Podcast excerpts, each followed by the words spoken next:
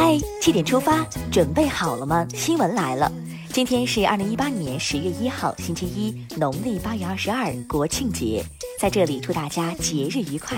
我是张宇，先来看看昨夜今晨发生了哪些大事。烈士纪念日向人民英雄敬献花篮仪式昨天上午举行。习近平、李克强、栗战书、汪洋、王沪宁、赵乐际、韩正、王岐山等同各界代表一起出席仪式。昨天下午，习近平会见四川航空中国民航英雄机组全体成员，专门邀请他们参加庆祝中华人民共和国成立六十九周年招待会。习近平强调，学习英雄事迹，弘扬英雄精神，将非凡英雄精神体现在平凡工作岗位上。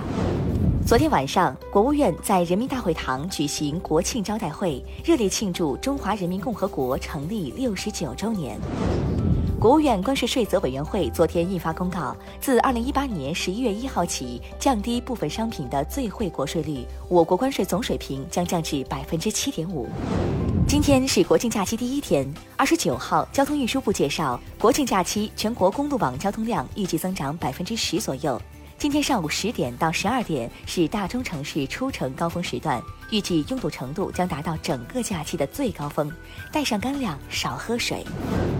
国家移民管理局预测，国庆假期期间全国出入境旅客流量日均将达到一百八十五万人次。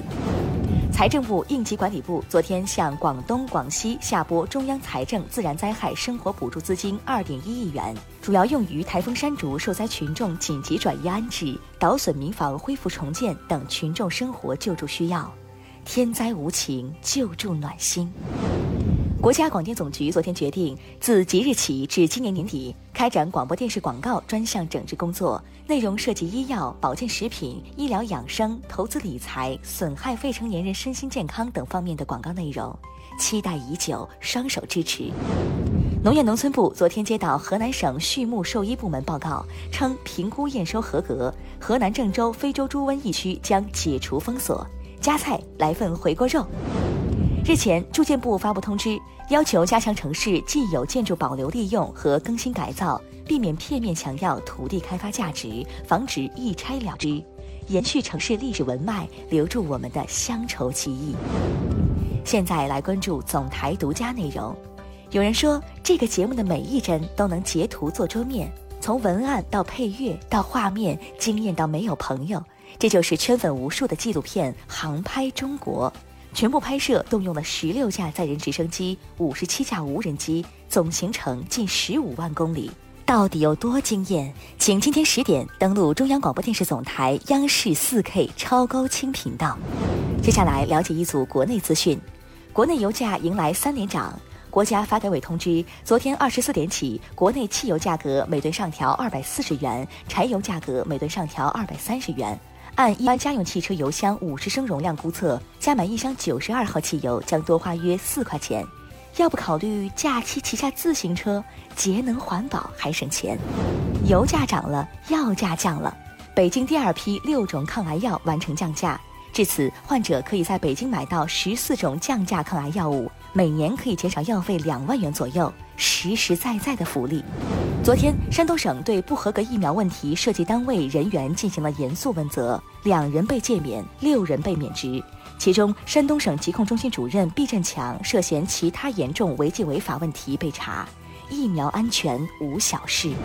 港珠澳大桥全线联合试运行通关测试昨天结束，测试显示大桥基本达到通车运行条件。近日，汕头一医院主任黄某手滑，把自己的中秋收礼清单发到了单位微信群。医院调查后决定暂停黄某职务。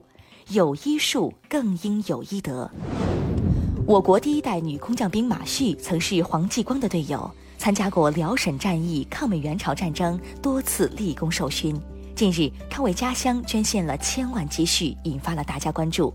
由于转账金额巨大，银行工作人员还曾担心老人受骗。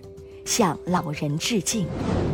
来说一个体育方面的好消息：二零一八女子乒乓球世界杯女单决赛，丁宁四比零战胜朱雨玲，第三次收获女乒世界杯冠军。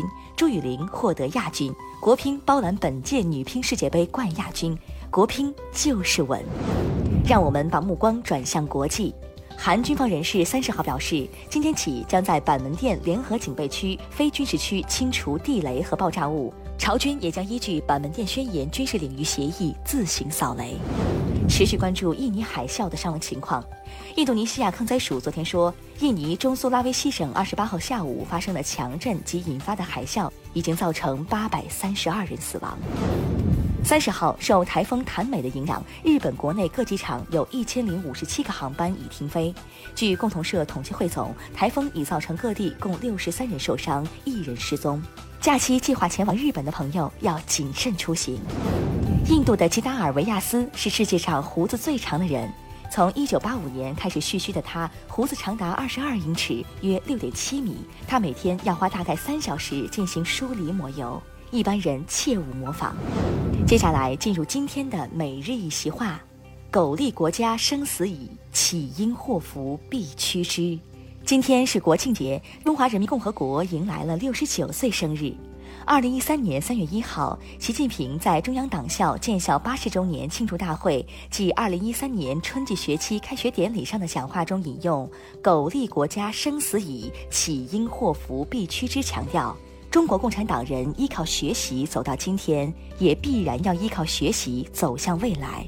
干部们应该学习这种报国情怀，深刻理解爱国主义的核心价值。苟利国家生死以，岂因祸福避趋之？出自林则徐《富庶登城口战世家人》，意思是只要对国家民族有利，即使牺牲性命亦心甘情愿，绝不会因为自己可能受到灾祸而躲避。最后来看今天的每日话题：十一黄金周开启，你打算如何玩转七天假期？